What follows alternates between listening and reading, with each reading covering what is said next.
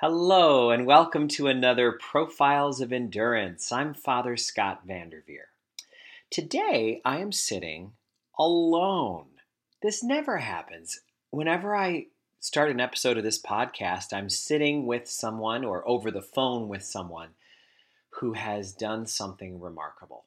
They have gotten through the impossible to endure. They have faced death or loss or an insurmountable challenge. They have made the hardest choice or they've adapted to a change in their life that they never could have foreseen. And today I'm here to reflect on those 15 interviews that we've had so far. 15 different conversations about how to live this confusing, challenging, frustrating, glorious life that God has given us. And I thought that it would be wise before we go on to any future episodes to pause and consider where we have been. I recently heard a author on the topic of grief talk about the stages of loss. His name is David Kessler, and he is uh, an author who worked with Elisabeth Kubler Ross, the founder of the modern hospice ideology. She didn't start hospice, but she's the one who realized that we weren't refusing to allow people to acknowledge when they were dying. We, we just tried to keep curing them of their illness right till the very end. And she's the one who talked about there being different aspects to someone's loss, what's been turned into the stages of loss. And many people say that it's not fair to call them stages because they don't happen all in a perfect order. They don't happen according to a schedule. There's no way that people can know what to expect next. But it is important, perhaps, for us to acknowledge that there are very common experiences that people who go through challenges face. And in the classic formulation, it is first denial, then anger, then bargaining, then depression, and then finally acceptance. So when you go through something hard, it's very natural. Let's take death as an example when you first hear, I have terrible news, there was a car accident and this person has died, you say, No, no way, that's impossible. I was just talking to him yesterday. That's impossible. He could be dead. Are you sure? Are you sure it was him? Are you sure it was a fatal accident? Are you sure he's not just in a coma? All of those things are immediate thoughts that many of us have. Another thing that we go through is anger. Why him? He was just getting his life back on track. He was just figuring things out. He was just able to to find his way. This was finally where he was he was figuring out the path forward. And now this or something different like there are so many jerks in the world and this was a really good person. Why do the good die young? Then there's bargaining. Lord, make this not be true. Just make this not be true. If there's bring if you bring them back, if you make this just a dream, then I will go to church every day for the rest of my life. I pr- I will give you my life. I will do whatever you want. Bargaining can take other forms too, trying to uh, imagine. Well, I'll just pretend that he's on vacation. I'm not going to have to face this death. I'm just gonna I'm going to pretend that he's somewhere else or that we broke up or whatever. Then comes depression. That one doesn't need much explanation, especially if it's involving a loss.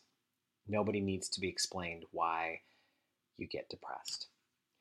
But then there's the stage of acceptance, which is when, although your grief may not have gotten any smaller, you expand to be able to carry it. The fact that you're able to carry it doesn't mean it's necessarily easy. But acceptance means it's not as hard as it once was, in the sense that you're no longer struggling against it. You're no longer thinking that if you resent it enough, you can stop it from being true. But this author said that there is another stage of loss, and that is finding the meaning. After you've reached some form of, okay, this happened. That's what acceptance essentially says is I acknowledge that this happened. It is real. This did happen. This is what is going on. When you get to that point, you have a chance to then think about what this could mean. What it could mean in the big picture. Why did this happen? If you're a believer in God, why did God allow this? Or, if not, that you can understand why God would allow it or plan it, at least here's how I can see this benefiting my life. Here's how I know that I will be different and better because of it. Some people would even say at some point, here's why I wouldn't change this even if I could. Here's why I choose to accept that this happened because I know that the meaning is worthwhile. I remember one author also saying, the priest Ronald Rolheiser, who's a wonderful author, he said that for the Christian, the most important question in life is not, Am I happy? Happiness is not the bottom line in a Christian's life. He said, Definitely we want to, to experience joy. Followers of Jesus, believers in God, should experience joy. But what he says is the ultimate question in life is not, Am I happy? Jesus on the cross did not ask himself, Am I happy? Because the answer would have been no on Good Friday. Absolutely not. Happy? He says, though, that Good Friday was the most beautiful day in the history of the world in what it meant for how much God loves us, in how it expressed total self giving, holding nothing back, refusing to return violence for violence, forgiving people as they commit the crime against you he says the most, question, the most important question in the life of a Christian is not, Am I happy? It's, Is my life meaningful? Not, Am I happy? But is my life meaningful? I find that so moving and impressive.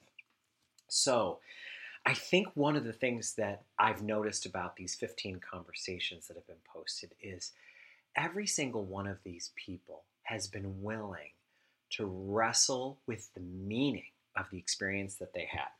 For many of them, the experiences they had were excruciating, terribly painful, life changing, agonizing, awful, just plain awful.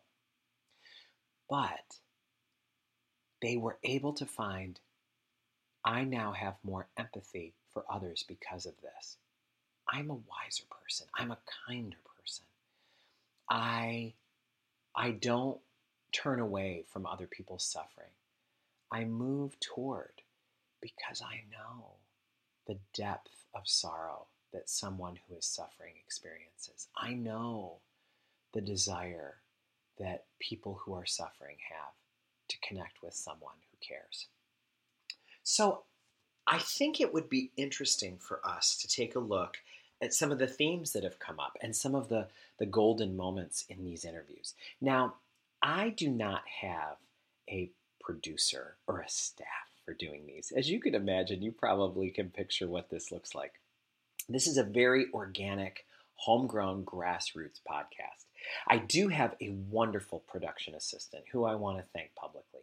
Kate Kanopka, we love you. You're incredible. Kate is the owner, along with her husband, of Red's Restaurant in Coxsackie, which is a profile of endurance all in its own. Red's, oh, in the beginning of coronavirus, I walked in the day that Red's had to lay off its entire wait staff. I cannot believe the pain in Kate's face the day that that happened. I will tell you that the thing that she told them that moved me so much is not knowing what the future would hold. She said, I will never let any one of you go hungry. I will never let a single one of you go hungry. You can always eat. with us, you will always have a place at the table here. And I'm so happy to tell you that all these months later, she's hired them all back. And they've reinvented Reds. The takeout offerings that they have now are incredible. They've been able to reopen their dining room at reduced capacity, and they built a whole pavilion outside where they can serve people in this beautiful outdoor environment with seagrass blowing. It's just wonderful. I'll see if maybe she and Joe would like to talk about how they endured through that because it really was remarkable. Everyone in town is talking about how Reds and some other restaurants here have just figured it out with incredible ingenuity and class and integrity. Well, Kate is a production assistant for this. She's actually the one who said, Father, I want to help you out with this. And so she downloaded Podbean. She's the one who got this put on Apple Podcasts and on Spotify. She's the one who uploads it every week. And so, Kate, I am so grateful to you. I'm so grateful to you, and I thank you. And all of our listeners, thank you for making this possible. I have to say that um, if Kate weren't a full time restaurateur and a mom who's about to send her son off to college, her only child off to college at Susquehanna University. And uh, yeah, he's somebody that we just think the world of and, and, and love with our whole heart. He's a great, great, great kid. Thank you, Zachary, for enriching our lives with your life. But if she weren't that busy, that busy, then she probably would figure out how to help get clips of all of these conversations into a retrospective. She would probably work with me to find a clip of, of Mary Jane Persico saying this, and Alan King saying that, and Father Dave Noon saying this. I bet I can picture her working on a project like that. And if we had a production person here, if there was a producer that worked on this, if we had a studio, I'm sure that would happen. But you know, I think instead I'd like to just savor these moments with you by recounting them for you.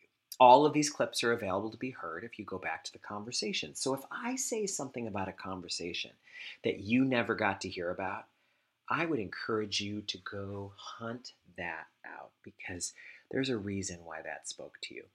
There's something going on in your soul that would be fed by going back to that. So I really, I'm really very aware of the power hidden in some of these interviews, and I just want to encourage you to go find them. And you know what? Maybe someday we will have the time or we'll have a volunteer who would like to take clips of these conversations and turn them into an incredible mosaic of wisdom. But for now, I'd like to talk to you about moments out of these 15 conversations that really touched me. So I'd like to talk about how some people were given something in their life to carry, and other people had something taken from them. Some people were put with a choice that made their lives at a crossroads, put them in the, in the fork of, of the road of life that is so hard to figure out. Some of them had an experience that changed their life forever. Others of them had to walk with a condition or a circumstance in their life that they could not escape. And I think all of these groups of people have something powerful for us. Let's start by talking about the group that had someone taken from them and had to figure out how to move forward after someone had been taken or something had been taken. I'm thinking about Caroline Lewis, the 24 year old Peace Corps volunteer in Ukraine, who talked to us about what it felt like in mid March to be ripped out of her assignment right in the middle of it with 12 hours of notice on a, on a weekend day so that she couldn't even say goodbye to the students at the school where she was a full time volunteer and teacher. She couldn't finish the renovation job that she had begun, where she tore apart a classroom and then left it in ruins and intended to finish the renovation. When she left, the U.S. grant money left too, and so there it was, left behind. She talked about how on the flight home, some of the Peace Corps volunteers rang a ceremonial bell to represent the end of their time in Peace Corps. She couldn't bring herself to do it because she was supposed to be there for what was going to be another at least six months, but that was going to turn into a whole nother year. She knew it. She knew it. She'd already basically made the decision. Caroline Lewis talked to us about that, and she explained that there was a paradox in her response. I asked her how she was getting through this, and what she said was, You have to be gentle with yourself. You have to allow yourself to have bad days and be depressed. You have to allow yourself to rest knowing that you've been through a trauma. She said, But you also don't give in to it. You don't let that be your new identity.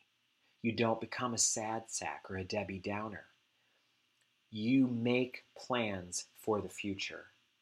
You accept that your life is being completely reordered from what you thought it was, and you mourn that and you rest in that, but you don't stay there. And I thought this wisdom of the paradox of that from a 24 year old who, who gave this interview from her quarantine Airbnb when she had just gotten taken back to the United States and was in the middle of just the most isolating, sad, miserable experience. Her boyfriend that she had met in the Peace Corps, who she was in a very serious relationship with, was whisked back to another part of the country and was not able to see him in all these many months. She's been dealing with that. I am happy to give you a little update on, on Caroline. She is currently, as this is recorded, driving cross country. She got a full scholarship to the University of Arizona as a former Peace Corps volunteer. And she is going to be studying international relations and putting some of what she learned in the Peace Corps into her human development work that she plans to do with the rest of her life. So, Caroline, we're so proud of you. And thank you for being willing to talk to us during your sojourn in the pit in the valley of darkness. I'm thinking of Gina Donovan, a woman who spoke to us about her very, very loving relationship with her husband, Ray, and about how Ray died so suddenly.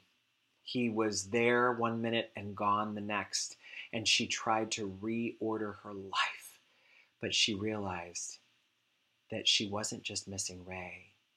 In his absence, she couldn't find God either. She couldn't sense God's presence any longer, and she talked about how sad it was. She said two things in her, in her interview that I am thinking about now.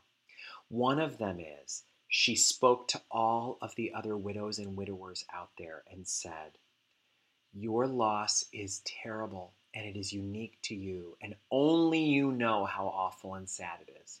She said, But it is also good for you to know and important to know that this happens every day all over the world. This is happening all the time in many, many places.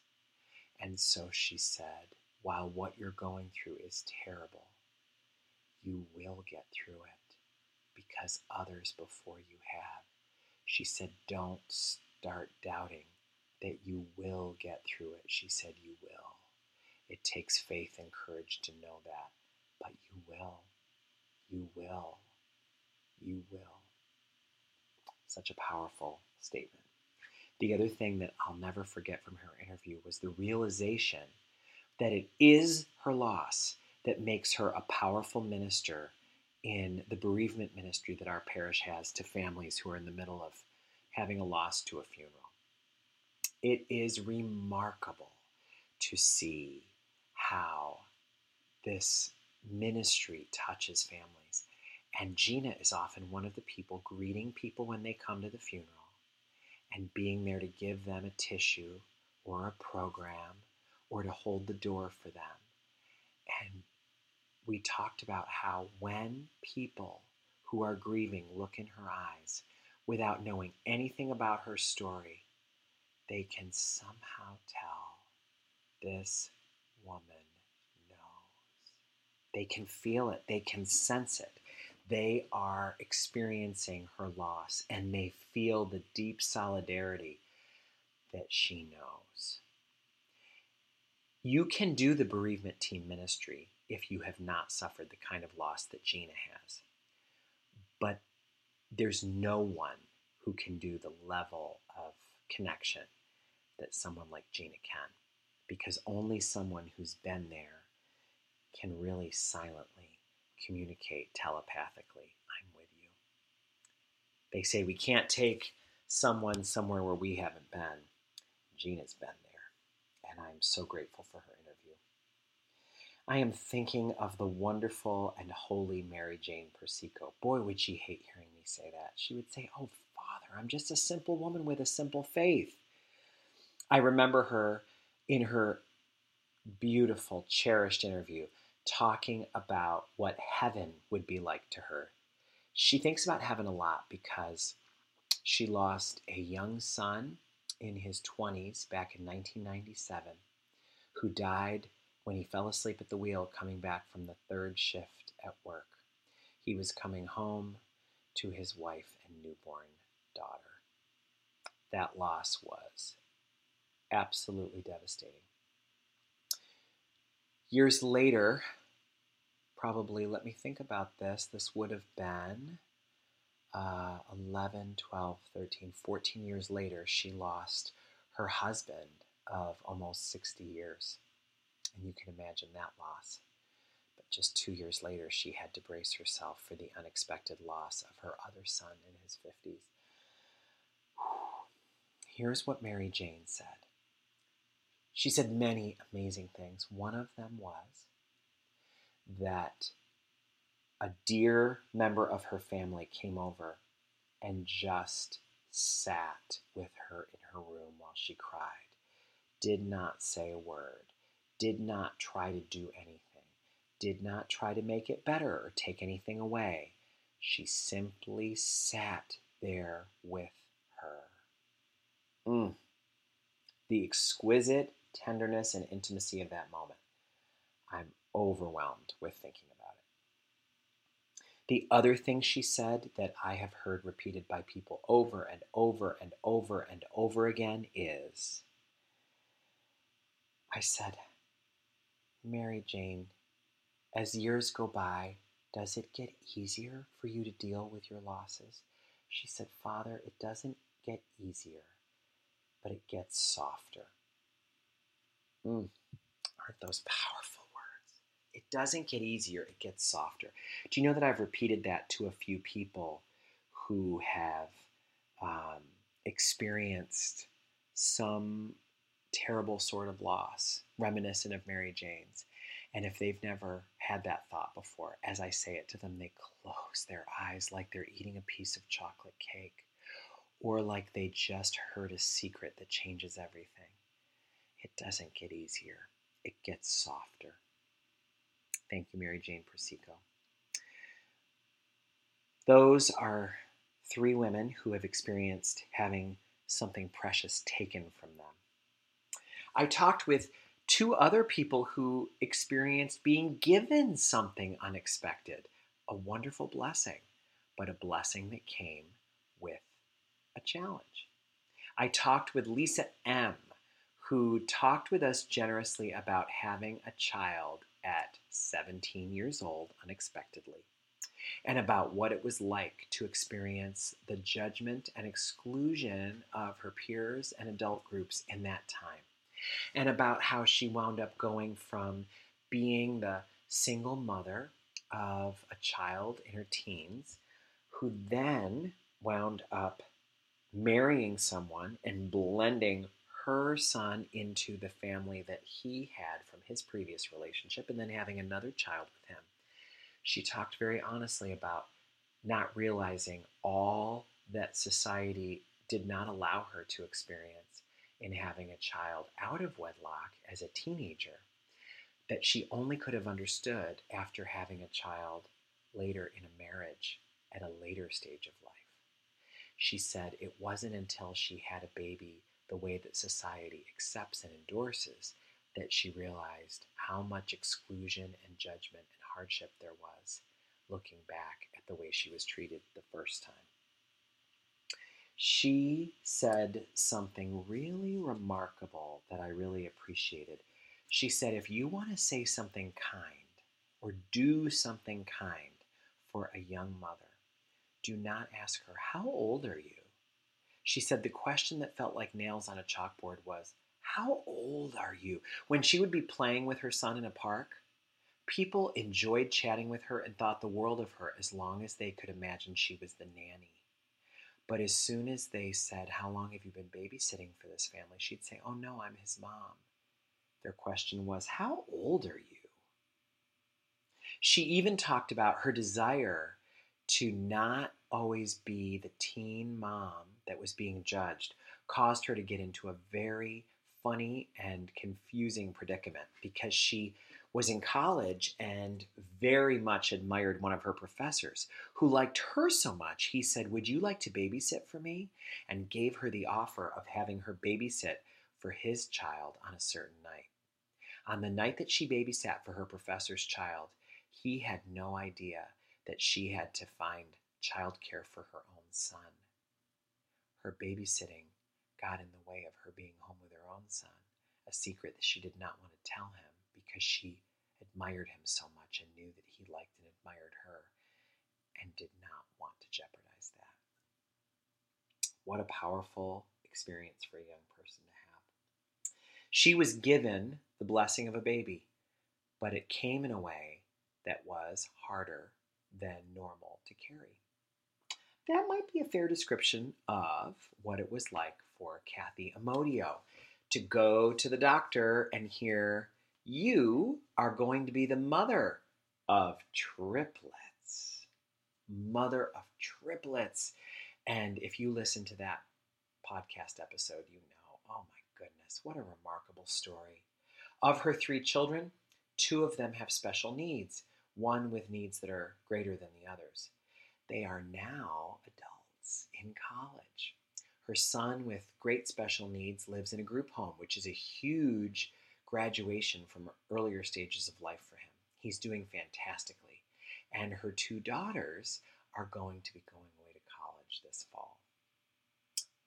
Kathy learned how to advocate for her kids by recognizing that the only way to make sure that her triplets had what they needed, especially the ones with special needs, especially that son whose needs were so great. She said that she needed to be someone who believed with her whole heart that God would not give her more than she could handle. It was her belief that God had faith in her that caused her to rise and do whatever needed to be done at any given time. A lot of us talk about having faith in God. Kathy had to believe that God had faith in her. Oh, isn't that remarkable? Are you savoring these, these memories as much as I am? If you haven't heard that podcast, or Lisa's, or Caroline's, or Gina's, or Mary Jane's, I really recommend you go listen. Let's talk about those people who were faced with a choice, a fork in the road, uh, a crossroads that they had to decide which way am I going to go. I'm thinking of the interview with Hugh and Peggy Quigley.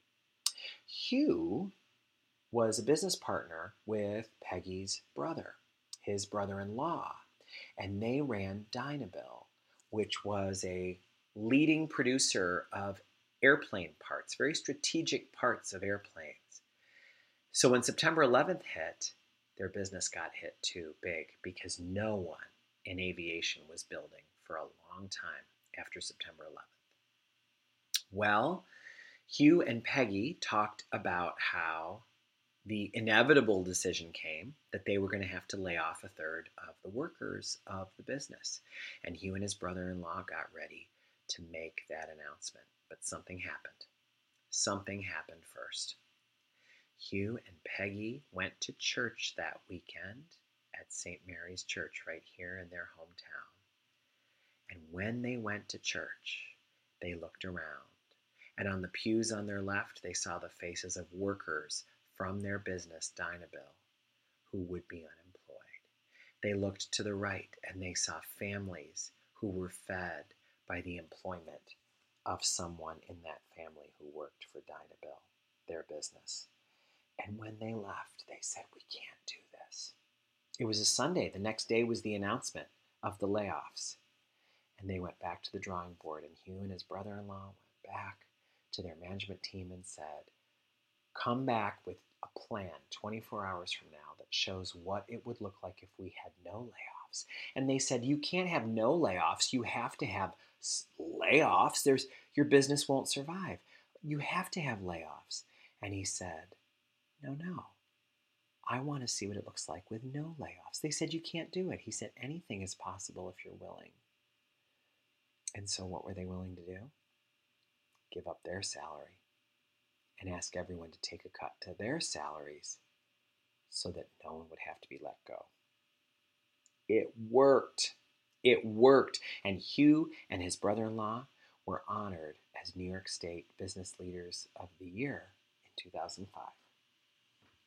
You will love this. It's such a rich conversation between one of those brothers in law and his wife, who had sacrificed so much for that business and had been raising the family and helping to advise her husband and her sister's husband throughout that time.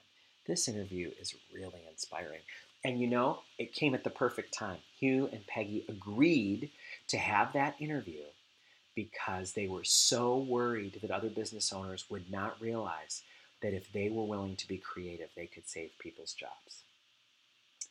I love the story of Hugh and Peggy going to church and being moved by an experience and allowing it to affect their actions. How many of us go to church and hear the message, but don't let it touch us? How many of us could just as easily fall asleep while in church when there is a challenge waiting for us, a new invitation being given to us from God? And maybe that's not going to even come in church. Maybe it will come in a conversation. Maybe it'll come in a special moment with someone. But how beautiful for the Quigleys to offer that to us. Another choice that comes to mind is the choice that young Dave Noon had to make before he was Father Dave Noon. Dave Noon has been ordained over 50 years now, but back in the 60s when he was in the seminary, just weeks before his ordination, his spiritual director told him that he was not priest material and that he should leave. He should not pursue ordination, even though his family was coming over for their first trip out of the United States, even though he'd sacrificed for years, even though he was convinced that he was called, and that this spiritual director who'd met with him weekly for years, had never brought this up before. Dave Noon had to decide what am I going to do with this information?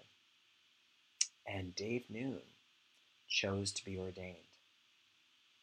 But he continued to pay a price for hearing that he was not worthy. Because he was filled with such doubt, he said that his ordination was actually the worst day of his life. His ordination day was the hardest, most sickening, most difficult day of his entire life. He had to work through that and he had to experience a miracle where God's word came to him when he found an open Bible on the altar rail of the church where he'd been serving for a couple of years that said, you are David, my servant, whom I have anointed with oil, whom I have chosen. David heard the words, You are David, my servant, whom I have anointed with oil, which is what priests are anointed with, whom I have chosen.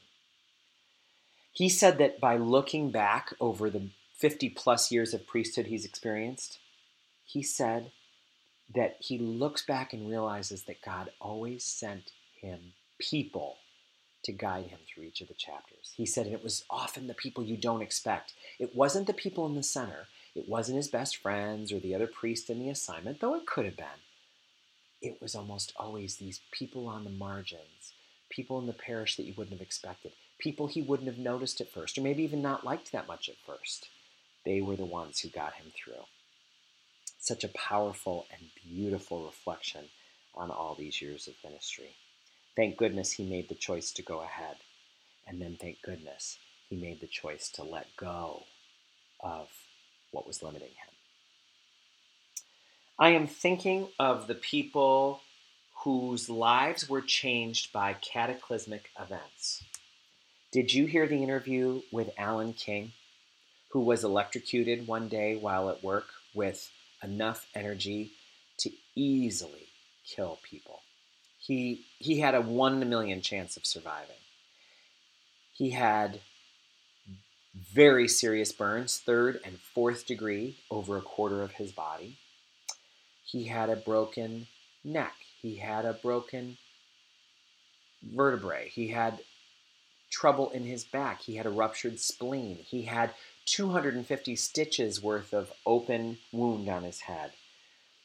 And he nearly died. He said that there were times in the burn unit where the pain on a scale of 1 to 10 was 150. He said something different than what Kathy Amodio said. Kathy said what got her through was always believing that God couldn't give more than she could handle, so she would trust God. Alan said the phrase that got him through was God doesn't give us what we can handle, God helps us handle what we are given. He told us that when you're facing a challenge like that, don't try to do it by yourself. You won't be able. Instead, rely on the people with you. And he said there were people in the burn unit who had no one come to visit them, but they could rely on the nurses and the doctors. There's always someone to rely on. And he said that it was very important for him to realize that he did not have it as bad as many people. There were people who had it worse than him. And I said, Alan, how can you say worse than you when you were so burned over so much of your body? When you were your pain on a scale of 1 to 10 was 150. How can you say that? And he said, There were people that had it worse. He said, I had burns on a quarter of my body. There were people who had those kind of burns on their whole body. There was a teenager that touched him in the hardest kind of way. That teenager was 17. He lived with terrible burns in the burn unit for almost a year and then died. Alan's reflection was just remarkable, and it really changed the way that I look at what God could get me through if ever I needed to be taken beyond the very edge. Krista DeRosier talked about being a mom of four kids and contracting a very serious case of breast cancer. She said it was so serious that she didn't want to know the stage. She refused to be told the stage. Her way of working through this was believing that she could survive it. She told herself as a mantra stage one cancer contained to the left breast, stage one cancer contained to the left breast. She refused to believe anything other than that, and she healed. It took a lot of radiation and chemo, and she told the tender story of how her sensitive daughter was unable to look at her when she had a scarf off of her head because the baldness was so upsetting to her young, sensitive daughter until the night that she was tucking her in and kissing her. And her sweet daughter Therese pulled the scarf off of her head and said, It's okay now, Mom. It's okay. She was telling Krista, You may have cancer and you may be bald, but you're still my mom, and I love you. Oh my. How about the story of the family of Allie DiFrancesco, who in 1988 was in a catastrophic car accident the day before she began her senior year of high school. That young woman is now 48 years old and has been a non-verbal paraplegic throughout that time. We talked to her niece, Genevieve, who never remembers a life before Allie's accident. She was born far later, and she admired her Aunt Allie so much. She used to use a bedpan. She would let food drop onto her her clothes as she ate because she wanted to be like Aunt Allie. She wanted to be as close to Aunt Allie as possible. Every photo of her as a little girl is sitting on Aunt Allie's lap. The tenderness of her relationship with Allie and the way she talked about her was amazing. Hearing Allie's mom, Marie, talk about what it felt like to rearrange everything to bring their daughter home, what it was like to reorder everything in life, and how she used affirmations and prayer to get her through.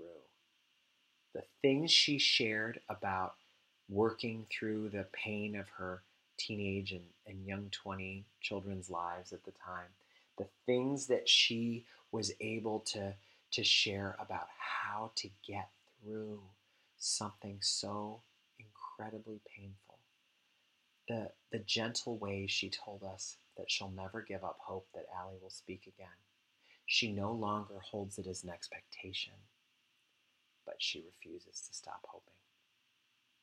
Her reflection on the difference between hope and expectation is something I'll never forget.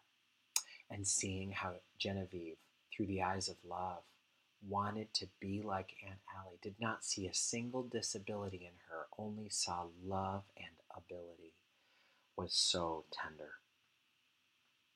These people had their lives changed by events beyond their control, and they rose to meet the challenge. And then I think about the people who are walking through life with something that cannot be changed and finding the serenity to accept what can't be changed finding courage to change what they can, and wisdom to know the difference. I'm thinking of Joan Lipscomb Arthurton, the woman who grew up in Ravenna in the only black American family that was a registered parishioner at St. Patrick's Church. The Lipscombs were beloved, and her mother, Joan, is continuing even to this day to be our sacristan for Mass. Joan, in her 80s, grew up in Ravenna with a mother who was so connected to her neighbors, she spoke fluent Italian in three dialects. It was remarkable to hear about Jenny, who was a pillar of the Baptist Church, Riverview Baptist in Coeymans Landing, and how she raised her daughter Joan to have pride and dis- discover the unity that existed between her and the people of different races and ethnicities in their town. Because of Joan's strength, her daughter, Joan Marie, now Joan Arthurton, talked about how she was raised without experiencing prejudice the way that so many other black Americans have. And she talked about the challenge that that presents in her life now, especially during this time when the statement Black Lives Matter is so important in the lives of everyone who is thirsting for justice, so that we can finally overcome America's original sin of racism that has been foisted on us through no fault of our own, but through the history and legacy we have of people being owned as property. So, one of the things that Joan talked about that was so powerful was her wondering at times, is she, and here come the air quotes, black enough? Because she hasn't experienced all of the racial tensions that other people have, is she a part of the movement enough? Because she wasn't raised in the projects and doesn't have the kind of stories that so many other people have because of generations of institutionalized racism is she connected enough to the struggle?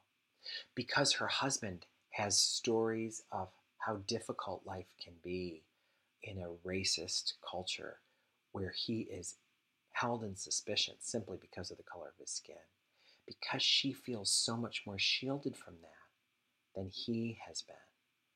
Because her mother's experience in Queens was such a, a, a healthier and more shielded experience than her father's growing up in the South because of that, she wonders, Am I black enough?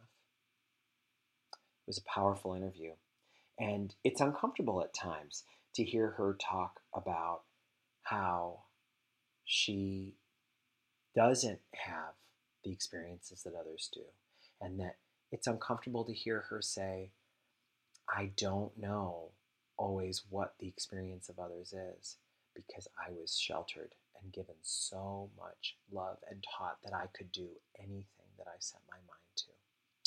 It's also really beautiful to know that the St. Patrick's community gave her a childhood like that. And that that means if we are able to figure out racial unity, even in the most divided decades of the 20th century, we can figure out how to live better together now in the year 2020. I'm thinking of Joan Spelter, the 91 year old woman who talked about walking with anxiety. She experienced an onset of her mental illness, this anxiety disorder, in her 20s that left her paralyzed with fear. But she went to support groups called Recovery International. And when she was there, she realized that after a few months of meetings, she was going home one day on the subway and realized that she allowed a full five minutes to pass by without being obsessed by her anxieties and fears. She was thinking about other things on the train for just a few minutes. And then she said this incredible phrase If I could experience five minutes of peace, I can experience a lifetime of peace. I am healing. If I can experience five minutes, I can experience more. People are talking about this interview over and over. I'm hearing it everywhere. People are just in awe of her. And I'm so excited that so many people have researched Recovery International. Some people in our parish who've been going through a hard time have actually begun attending Zoom meetings because of it. One of the things that she said that convinced me that Recovery International has so much to offer all of us. She said, My emotions that I was experiencing were extremely distressing, but were utterly harmless. They were the harmless indication of a nervous imbalance. There was no danger there. Oh, those words. Think about the last time you really were overtaken with your emotions. My emotions, say that to yourself. This was extremely distressing, but utterly harmless. It was just the expression of an imbalance I was experiencing. There is no danger here. Ah, oh, such a powerful statement. And then I think of the wonderful Seth man who opened up his heart so vulnerably to us and talked about his long journey with the disease of alcoholism. The thing I will never forget from Seth's interview was him talking about rock bottom and about the humility that comes from having reached one rock bottom and then another that was lower and then another that was even lower. And what he said, I will never forget. Every rock bottom has a trap door. Every rock bottom has a trap door. There's lower you can go. Every single time that you think you've reached as low as you could go, there's actually lower you could go if you don't choose to surrender. I am so moved to hear him say that because it reminds me of the humility that is needed to never believe that any of us in recovery can think, I've got this. I've got this. I've got this under control. I used to have a problem, but now I don't. No, no. No, there's always a trap door. You could always leave the plateau that you've been on and go to a lower place he talked about how it was finding recovery through the remarkable 12 steps that he was given a life beyond his wildest dreams, and that he spends every day in gratitude that his disease brought him to the place that he is in. Some of these folks were given something, others had something taken. Some faced an impossible choice. Others had no choice. A circumstance changed everything forever. Some of them have to walk with an experience that others don't understand. Oh my goodness.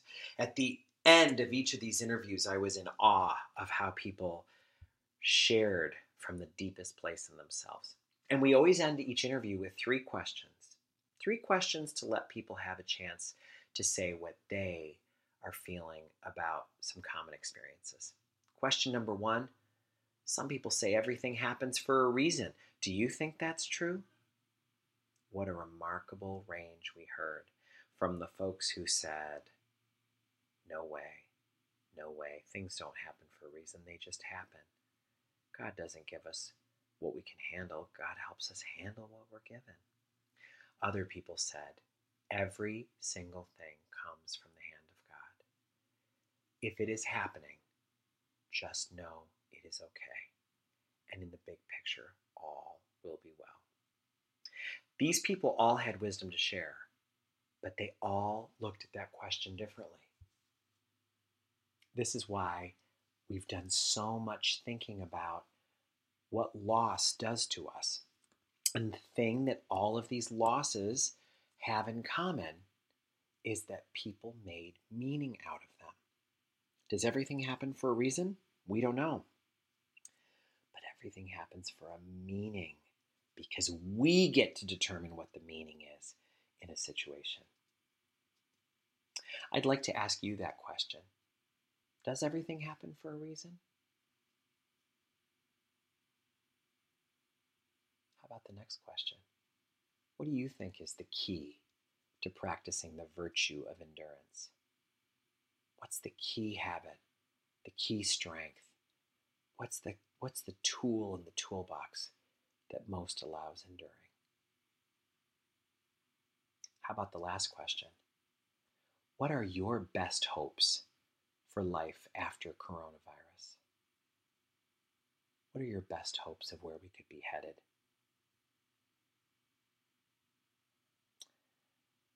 Friends, I am in awe of what I heard in this first part of this new opportunity to share the strength of parishioners. And I've got to tell you one of the things that I love the best about it. This interview series does not involve me standing up and preaching. I, as the clergy person, do not get to be in the center of attention. Instead, I ask the questions. And it is the wisdom of the parishioners that leads us forward. I don't know as much as these people know. These people are me. So I want to just thank all of them and and and thank you for being willing to go on this journey. One of the things I've heard from listeners is that the episodes are coming a bit too quickly, almost like the episode of I Love Lucy, where Lucy and Ethel suddenly have to start putting bonbons in their mouth because they can't get them all off of the assembly line in time. Well, that is a fair thing for people to say because the richness of these interviews makes them so that it's hard to to have them all in one sitting. Sometimes they're excruciatingly beautiful and you have to pause and ponder and cherish. So we're going to start changing the rhythm just a little bit and spacing them out just a little bit more so that you can enjoy them. We're also going to give you a chance to catch up because a lot of people have said, I'm only halfway through. And so we're going to take an opportunity to, to slow the rhythm down so that you can make sure that you've gotten to hear each of these people and then prepare for the ones ahead because we've got some beautiful interviews coming up with people who have gone through incredible physical challenges, people facing hard spiritual challenges, people having emotional hurt, and people who are learning to live with the things that are unchangeable. So let us close by just asking God to grant us the serenity to accept everything in life that we can't change. the courage to change the things we can, the wisdom to know the difference, and the grace to keep enduring through coronavirus and everything else. God bless you.